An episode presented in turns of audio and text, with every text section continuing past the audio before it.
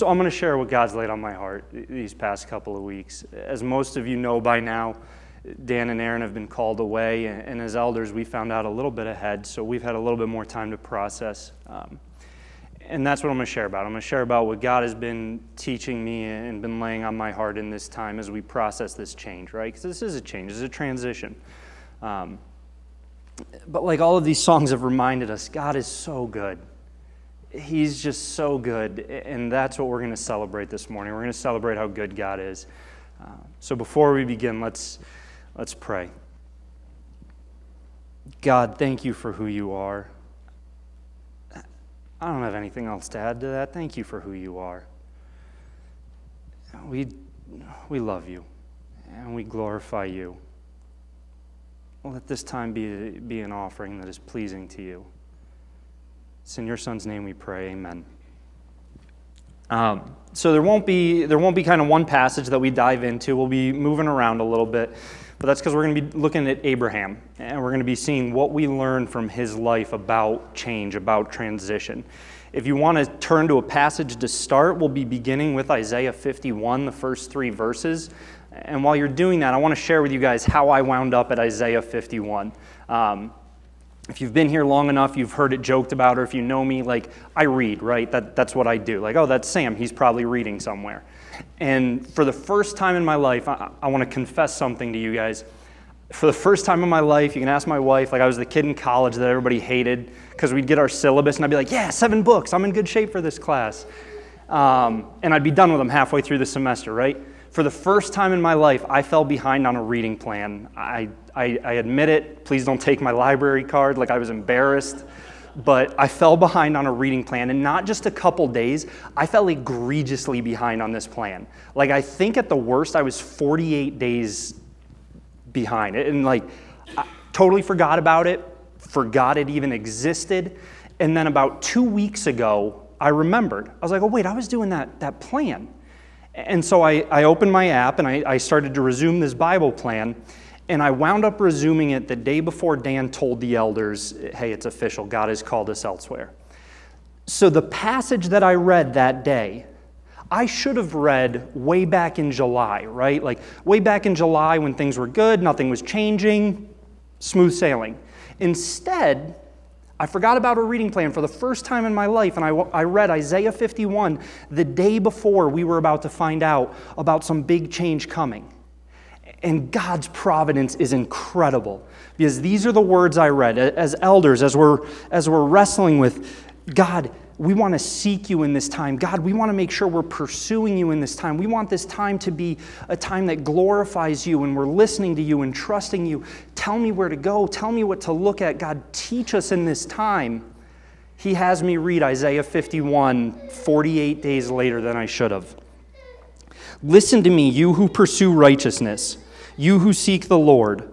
Look to the rock from which you were hewn and to the quarry from which you were dug. Look to Abraham your father and to Sarah who bore you. For he was but one when I called him, that I might bless him and multiply him. For the Lord comforts Zion. He comforts all her waste places and makes her wilderness like Eden, her desert like the garden of the Lord. Joy and gladness will be found in her, thanksgiving and the voice of song. I mean, how great is that, right? As I'm literally, I'm literally asking God, God, where do I look for wisdom the Bible says, look at Abraham. He, he answered my question verbatim, all because I fell behind on a reading plan, which I have never done in my life. Don't tell me his timing and his providence is not perfect. And I'm a simple enough guy that if I have a question and the Bible says, look at A, I'm going to go look at A. So I started studying Abraham. I started studying Abraham, and this is what I found. We're not the first people to go through some unexpected change. We're not the first people to get a command out of nowhere that changes the trajectory of our next months or years. This isn't new to humanity. And we can learn a lot by studying the lives of the godly men and women who have gone before us. And so that's what I want to do. I want to look at Abraham and I want to see what do we learn about change? What do we learn about unexpected transition? And it all starts in Genesis 12, right? Abram's living a good life, everything's normal, no change. And then in Genesis 12, we get these, verse, we get these verses, uh, verses 1 through 4. Now the Lord said to Abram, Go from your country and your kindred and your father's house to the land that I will show you, and I will make of you a great nation, and I will bless you and make your name great, so that you will be a blessing. I will bless those who bless you, and him who dishonors you I will curse. And in you all the families of the earth shall be blessed. Listen to these words. I mean, listen to the simplicity but the power of this, of this verse. Verse 4. So Abram went as the Lord told him, and Lot went with him. It was that simple for Abram. God said go, and so Abram went as the Lord told him. He entered into unexpected change and transition. Why? Because God told him to. And think about it. Abram actually had it a lot harder than we do. I know change can be daunting, right? We are fully aware of this, that there's, when there's unknown, there's uncertainty, and it can be tempting to let panic set in. But God said to Abram, Leave your country, leave the culture you've known, leave the people you've known, leave your friends, leave your family. Abram set out without so many of the safety nets that we have been blessed with by God in this time. We talked about in class this morning, Galatians 6 2, bear one another's burdens, right? Guys, this is a time where we're not leaving our friends and our family. This is a family. This church is a body designed to edify one another. So if you are wrestling with something, if you're wrestling with anxiousness or you're wrestling with fear or panic or worry over this time, please find someone else in this body who you can lean on. Find the elders. Find we've got Phil Callandine, Mike Wilson, Dan Mull, right? We, come talk to us. We want to be there for you in this time. And we'll talk about how you've been there for us in this time a little bit later as we encourage one another. But we look at Abram and we see that really when, when the Christian is presented with change, there's one answer obedience to God. And that's what we have to keep in mind too. we are talking about the church, but we have to keep in mind with Dan and Aaron their obedience to God is something that we should be celebrating and encouraged by, right? Because they are, they're leaving his mom, right? They're leaving family. Their kids still go to college here. So they are, they are doing what Abram did. They are stepping out in faith, in obedience to God. And just like we're encouraged by Abram, we should be encouraged by Dan and Aaron, right? We celebrated. Jim and April just a month or so ago did the same thing when people in our lives are obedient to God, that is a joy to see, to see faith, and it's something that we can learn from and be encouraged and strengthened by. All right, so we start with the command.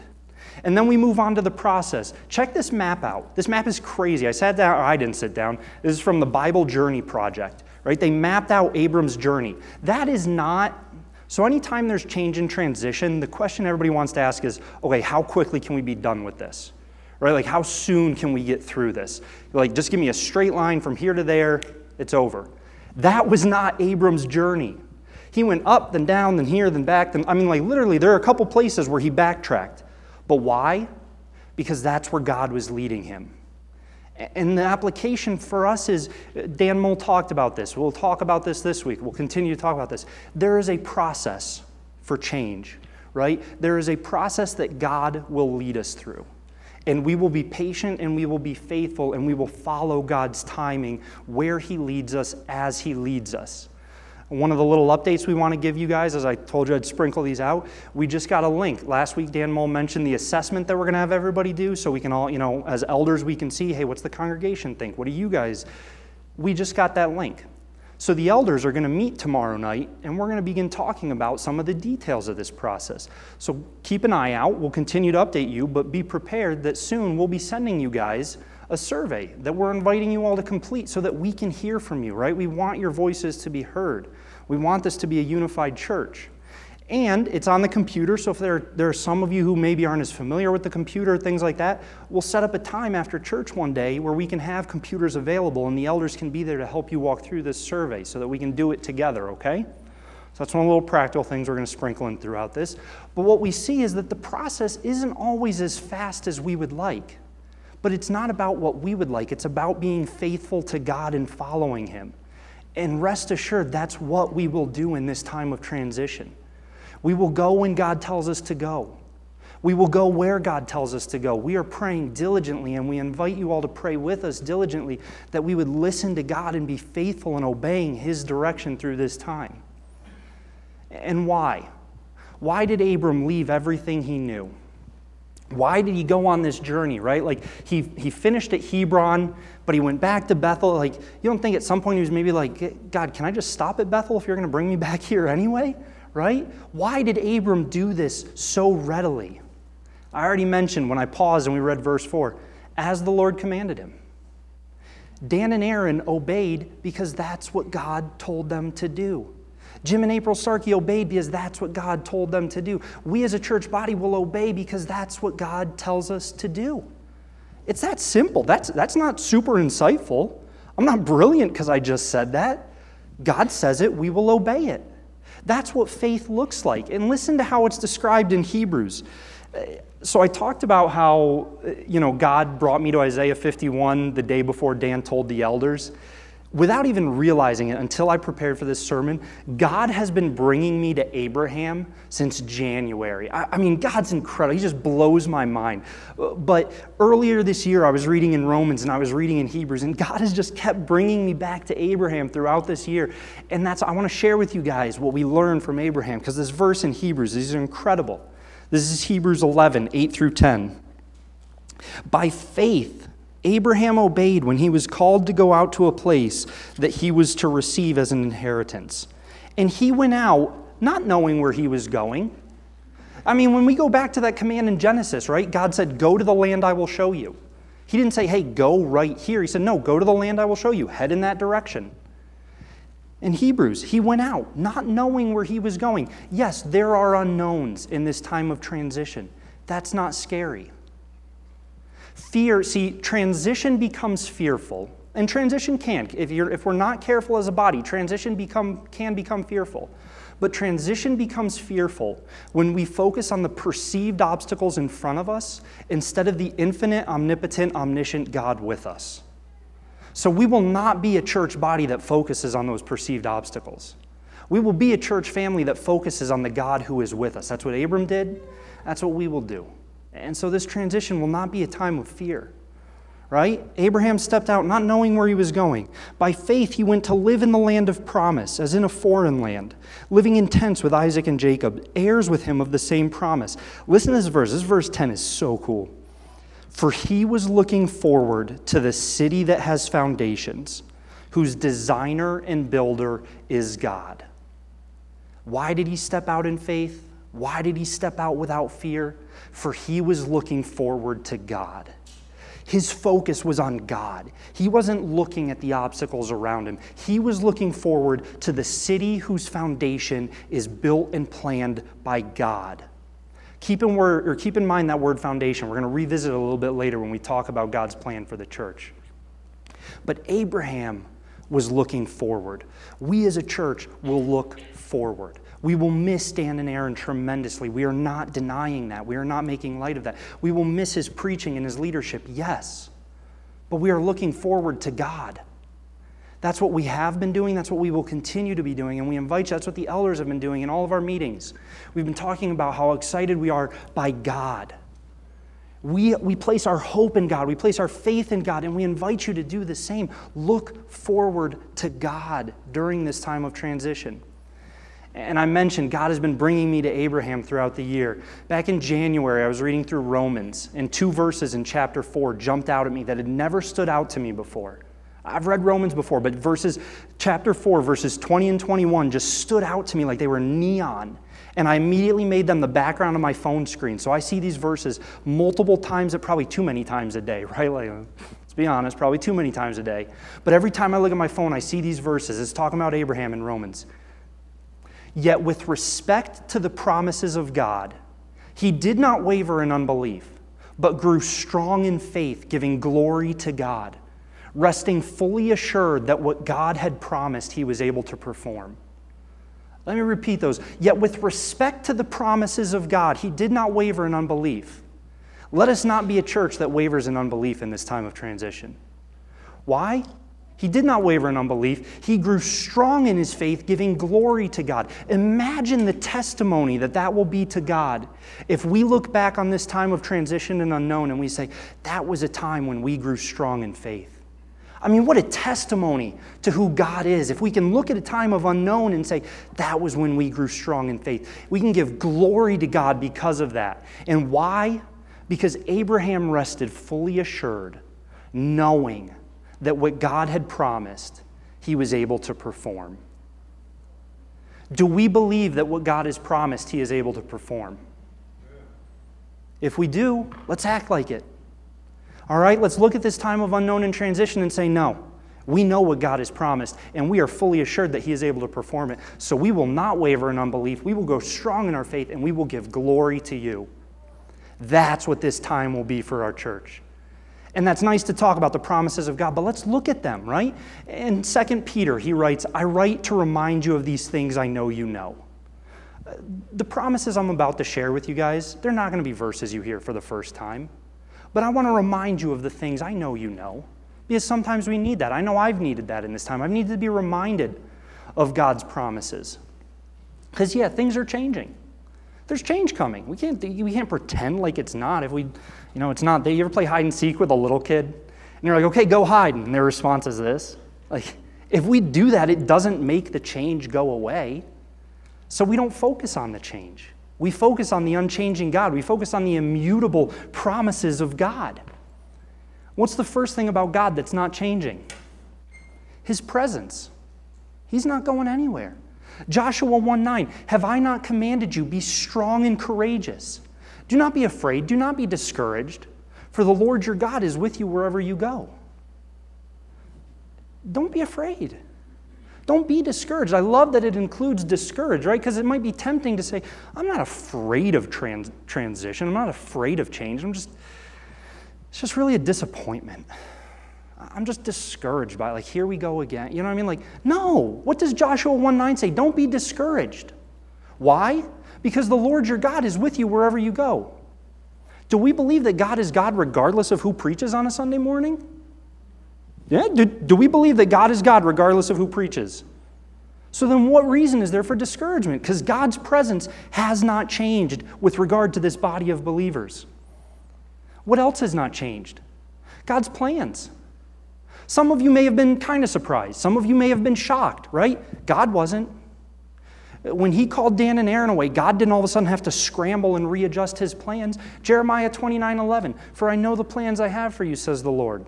Plans to prosper you and not to harm you, plans to give you a hope and a future. Just like Abraham was looking forward to God, we see it again in Jeremiah. God's plans are for our hope and our future to prosper us. Those plans have not changed. So, if God's presence has not changed and God's plans have not changed, I'd say we're in really good shape. Right? And again, we're not, we're not downplaying the significance of a godly leader. We're incredibly grateful for who Dan and Aaron have been for this church. We're incredibly grateful for their, their preaching and their service. We're not downplaying that. What we're focusing on is who God is and how big God is, and God is sovereign over all. His plans have not changed, His presence has not changed. And what else has not changed? His purpose for the church. God has designed the church. You know, earlier this summer, I got to preach on the church and who the church is. We are the church. The church is the body of believers. God's design has not changed. Listen to these words. Remember earlier I told you to keep in mind that word foundation? Listen to these words in Ephesians 2 19 to 20. So then, you are no longer strangers and aliens, but you are fellow citizens with the saints and members of the household of God, built on the foundation of the apostles and the prophets, Christ Jesus himself being the cornerstone. Has Jesus changed as the cornerstone of this church? Is the cornerstone of this church still Christ? I would say yes. I would say amen. Let it always be so. Christ has not changed. God's design of the church has not changed. Christ always has been, always will be the foundation of the church. And in Isaiah, he's described as a tested cornerstone, a costly cornerstone, a sure cornerstone. He's not changing. The foundation of who we are, our identity, is built in Christ. He's the same as he always has been and always will be. Be strengthened by that. Live in the glory of that.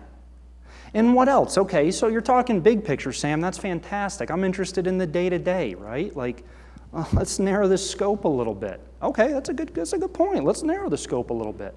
What will this church look like during the time of transition, day to day, week to week? Well, what's God's purpose for the church day to day, week to week?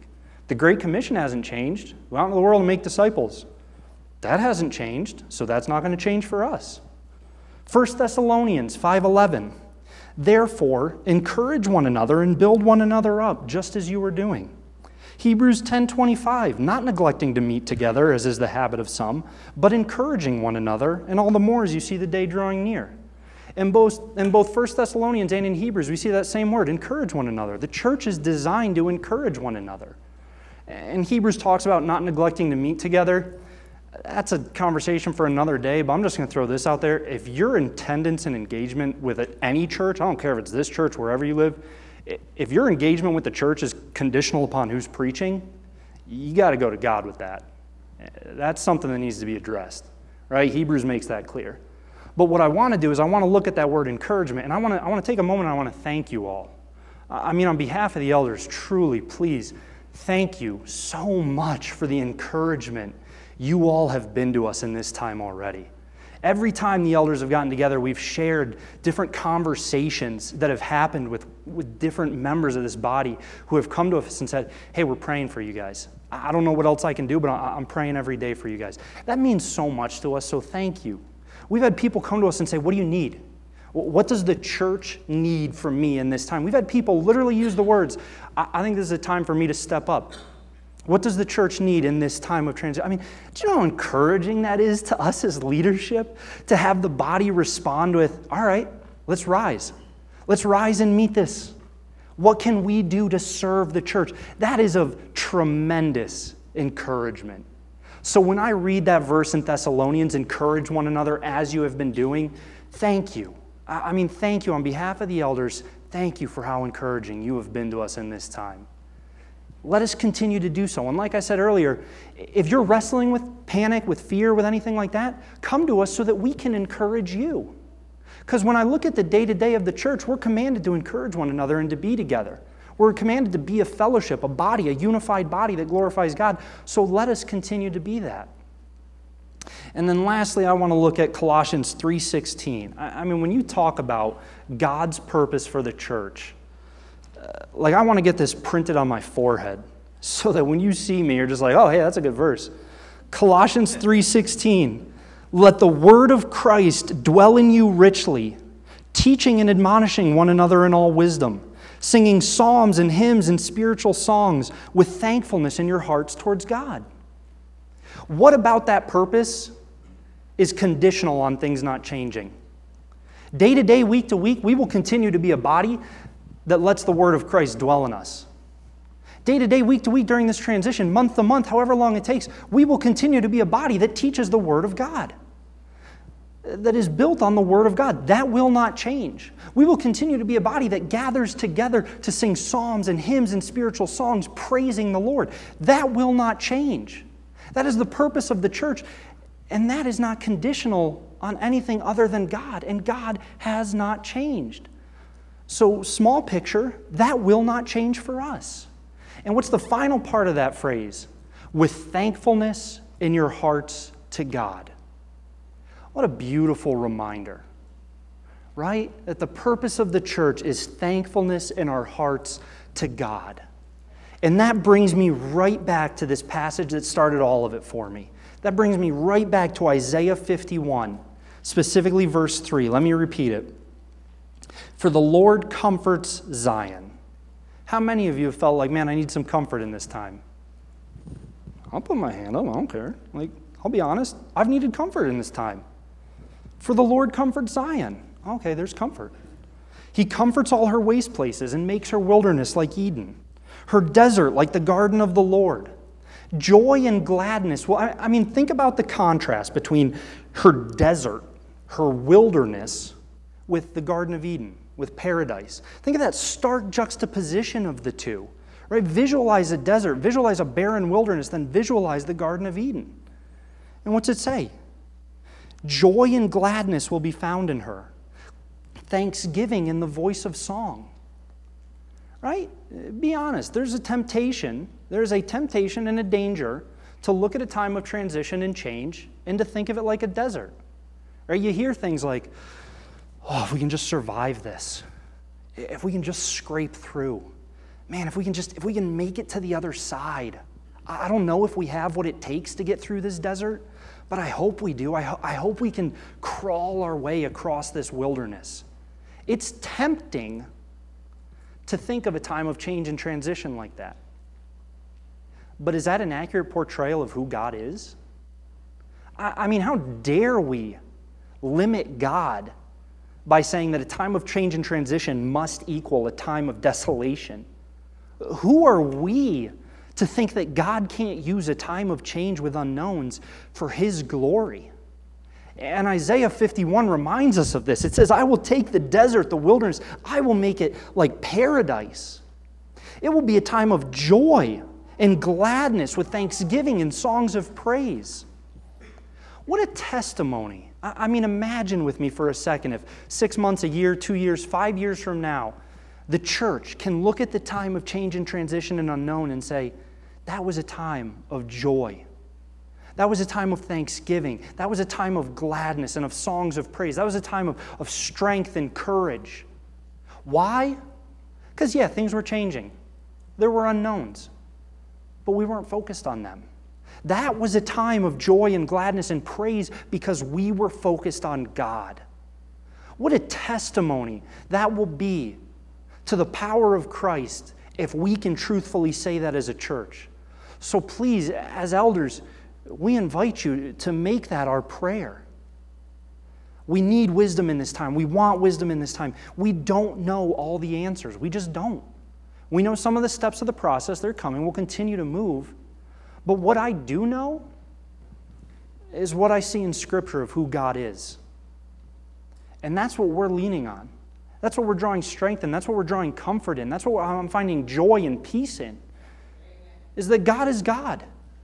God always has been sovereign, God always will be sovereign, and the unknown does nothing to change that. So, in this time of transition, what do we learn from Abraham?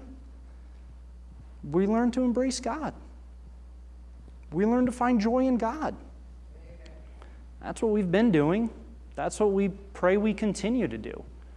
That's what God's been teaching me in this time. Is that the same God of Abraham is the God we worship today. And if he was able to lead Abraham all around the country without roads or GPS, I think we'll be A OK. Because you know what? This church is not a person's church. This church is not about any one individual. No church is. There's not a single church in America that should be about a person. The church is by God, for God, through God, to His glory. That hasn't changed. So let's be a people of joy. Let's be a people of trust. I mean, Isaiah told me, hey, go look at Abraham. Okay, that was nice. I looked at Abraham. I feel pretty okay with this because God is God. I just wanted to remind you guys that today that God is God and we're going to be okay. Let's pray.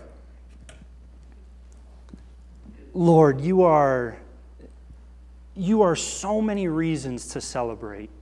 You are joy and you are gladness, you are laughter, you are strength. You pick us up when we trip and stumble. You provide for us. You look at the desert that we think exists in front of us and you turn it into a paradise.